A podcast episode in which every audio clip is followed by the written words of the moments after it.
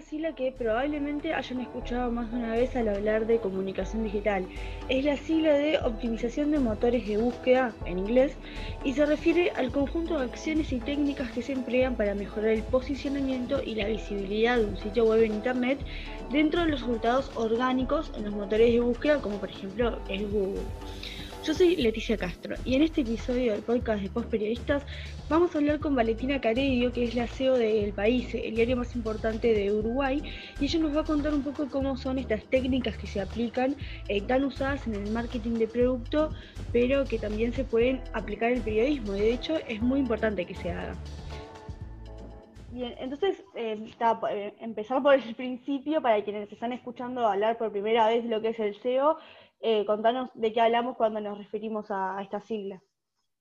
Bien, el SEO en realidad es por las siglas en inglés, pero lo que refiere en español es el posicionamiento en los buscadores. Es decir, son diferentes herramientas y diferentes técnicas para posicionar lo más arriba posible en el buscador cuando alguien hace una búsqueda, este, y eso se transfiere en más clics, este, mayor tráfico, más visibilidad del sitio. Eso es, o sea, en grandes palabras, lo que es el SEO aplicado al periodismo, ¿no? Y, o sea, esto de optimizar las búsquedas en realidad es algo que empezó más por el lado de, los productos, ¿no? Más relacionado como al marketing. ¿Cómo, se aplica esto cuando pensamos en los medios de comunicación?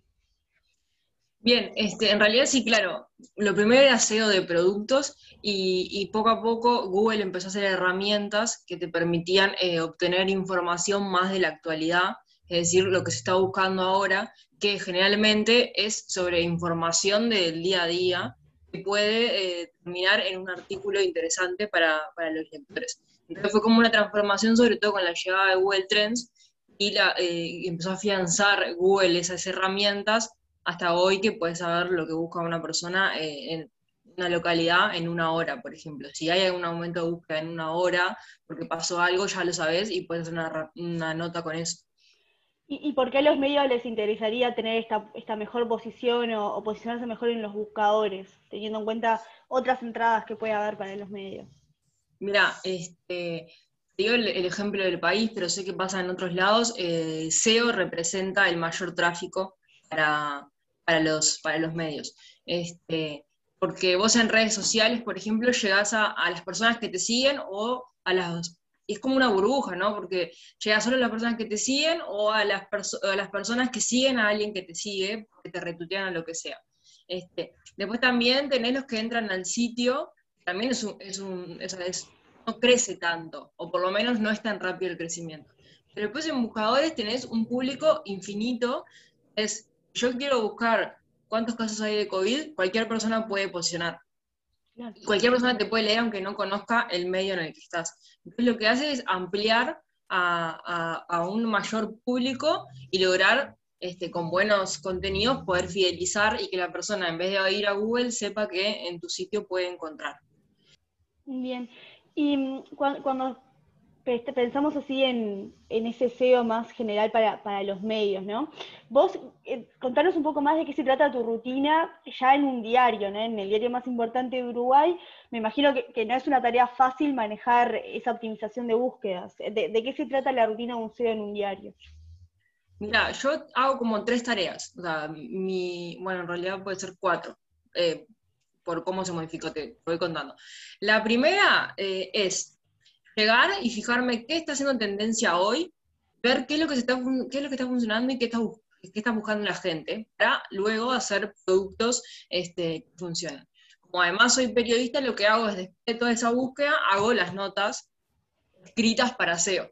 Hago como esa, ese doble trabajo. La tercera tarea es este, hacer una agenda de las cosas que pueden suceder como para eh, prepararnos de antemano.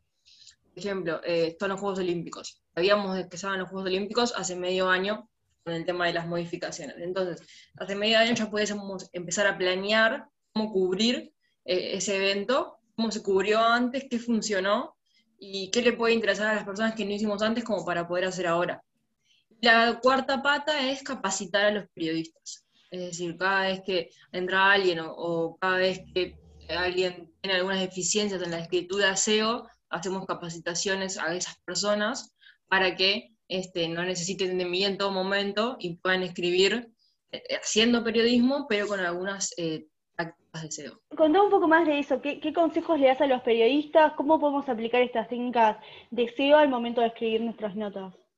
Bien, yo le doy un checklist, creo que son siete, ocho puntos, este, y lo primero en realidad que lo que les digo es que hay que escribir siempre para el lector.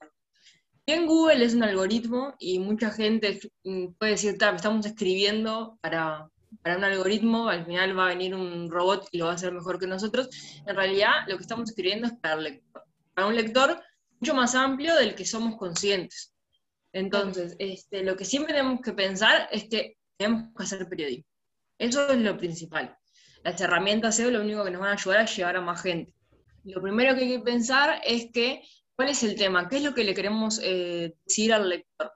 Eso reflejarlo en el título. Eso es lo, principal que les digo, es titulen informativamente. Sean lo más precisos posibles y dejen esa pluma, e, esa, esa creatividad para el contenido. Pero que si vos en una primera línea de lectura con título, imagen, bajada este, y colgado sepas de qué trata la nota. Eso no solo te va a posicionar, o sea, estos consejos en realidad son también para las redes. Claro. Esto, esto es lo primero. Después que la nota hable solo de un tema. Si no, a Google le estás dando como mucha información. Es mejor separar las notas este, y, que cada una lleve a ese tema. Este, lo, siguiente es que esa, palabra principal, ese tema, esté en el título. También esté en la bajada, pero de forma eh, un sinónimo o algo, una palabra que esté semánticamente conectada. Este, y después hay otras características más técnicas, son por ejemplo eh, poner un link en el primer párrafo de otra nota que ya tenga prestigio en Google como para acelerar este, la indexación, es que Google te tome dentro del buscador y poner tags, poner negritas, que son las posibles búsquedas, y son ciertas características así bien técnicas. ¿Y, cómo se, toman los periodistas esta, estos consejos, esta idea de, posicionar en SEO? ¿Cuál es la reacción que tenés vos como cuando estás en estas capacitaciones? Hay de todo. Este, al principio cuando yo entré era como eh, la mala de sé. Este, claro, eh, era como, ¿qué me vas a decir? ¿Cómo hacer periodismo? Y en realidad lo que yo siempre digo es eso, primero que yo soy periodista, antes que nada, y, me agarré de esta herramienta para llegar a más personas. Es simplemente eso, no tenemos que desvirtuar nuestro trabajo, tenemos que adaptarnos a estas nuevas realidades. Aquí estamos trabajando para que la gente nos lea. ¿Y cómo nos puede leer? Bueno, el SEO es un gran amigo para eso. Está, está esta crítica muy eh, que, se escucha mucho de si, realmente los periodistas nos estamos comprometiendo de alguna forma nuestro trabajo, nuestra independencia, cuando eh, nos centramos en tratar de, de, gustar, de gustarle a Google, por decirlo de alguna forma, ¿no? ¿A vos qué, te parece eso? Yo creo que no es gustarle a Google. Por ejemplo, hay cosas que se buscan, no hacemos. Siempre hacemos cosas que están alineadas a nuestro interés periodístico y nuestra información. En realidad, claro, yo creo que no es eh, escribir para gustarle, eh, sino que es, es, escribir para que nos sigan leyendo siempre se habla de la crisis del periodismo, etcétera, etcétera, y ahora con, la llegada de las redes sociales este, y esas personas que escriben, por ejemplo, en Twitter, como que eso ya está toda la información, eh, creo que tenemos que dar un impulso para, que siga siendo sustentable, porque es nuestro trabajo. ¿Y qué, papel juega lo multimedia eh, a la hora de, posicionarnos mejor en búsquedas? ¿Qué, tipo de contenidos es que están eh, buscando hoy en día las audiencias? Mira, este, las audiencias en realidad buscan cosas sencillas, este, pero Google además premia el trabajo, primero el trabajo original, el trabajo este, de investigación, y también premia que haya contenido visual o contenido propio y que sea interesante. Entonces, si vos tenés videos, si vos tenés imágenes, eh, los videos, por ejemplo, tienen que ser subtitulados con una descripción en el contenido para que para que Google entienda más rápido. Si vos tenés imágenes que están eh, definidas bien, es decir, si yo tengo un partido de fútbol y pongo este, hoy ganaron 3 a 0, y no pongo, y no pongo, no describo la imagen, no aporto tampoco de referencia. ¿Cómo funciona técnicamente esto? Porque siempre se habla como del algoritmo, como ese ente que, que, no está indefinido. ¿Qué, significa esto de que nos va a tomar mejor o que, o que se va, nos va a tener más en cuenta? ¿Qué es lo que se mira y cómo funciona eso? Mira, eh, tiene un, algoritmo que tiene más de 200 puntos. el contenido, lo que hacemos los periodistas es algo muy chiquito en comparación con todo lo que hay que tener, pero sí aporta mucho, le agrega mucho valor. Pero en realidad este, el SEO tiene mucho de técnico. Por ejemplo, siempre que haya en un medio un SEO este, de contenido, tiene que sí o sí haber un SEO técnico del otro lado que vayan de la mano. Si no, es muy difícil eh, avanzar solo con contenido. Bien, y volviendo un poco a esto de, la formación, que vos hablabas que también es, parte de tu trabajo, eh, ¿por qué te parece importante que, los periodistas estén formados en esto y no que, por ejemplo, haya dos o tres eh, CEOs como vos que estén en una redacción mejorando eso, ¿no? Y dejando a los periodistas como por otra parte, ¿cómo sería la mejor experiencia? ¿Que cada uno esté formado en esto? No sé si formado, pero sí que tengan conocimiento. para mí, siempre que tenés más herramientas en lo que sea, aporta. Por ejemplo, yo lo vivo con el tema de los datos. No es lo mismo una nota, un periodista del carajo espectacular, pero no sabe hacer una gráfica. Obviamente, no todos tenemos que ser periodistas de datos pero sí, si le podemos agregar un extra que le agregue valor, bienvenido sea. Y hay algo que, una parte que no tiene SEO, que es el, papel, que sigue siendo una parte súper importante de, los medios acá en Uruguay, eh, el país que una, sigue teniendo una tirada muy importante. ¿Cómo puede convivir todo esto que, que, estamos hablando de SEO, de trabajo para la web, con la experiencia papel? ¿Son carriles separados o tienen alguna interrelación?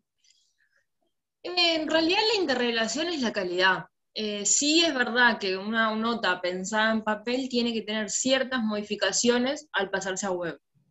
Eso la persona, por ejemplo, que hace el cierre en el diario, estoy constantemente eh, diciéndole las nuevas tendencias, los nuevos cambios de Google, etcétera, porque tiene que tener un cambio. Es decir, los títulos, por ejemplo, en papel son súper cortos.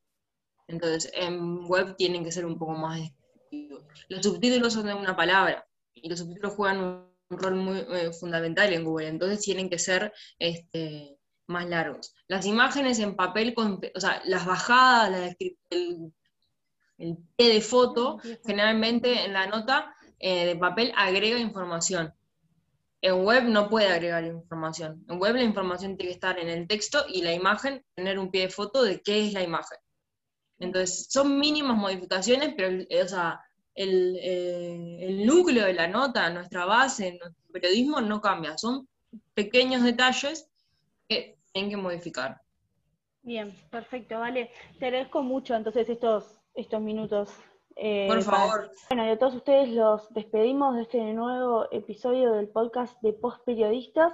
Les recuerdo que por acá está Leticia Castro con ustedes y los invito a, revisar toda la información que tenemos en nuestro blog Post Periodistas y a seguirnos en todas nuestras redes sociales. Nos encuentran como Post Periodistas en Facebook, Twitter, Instagram y YouTube. Hasta la próxima.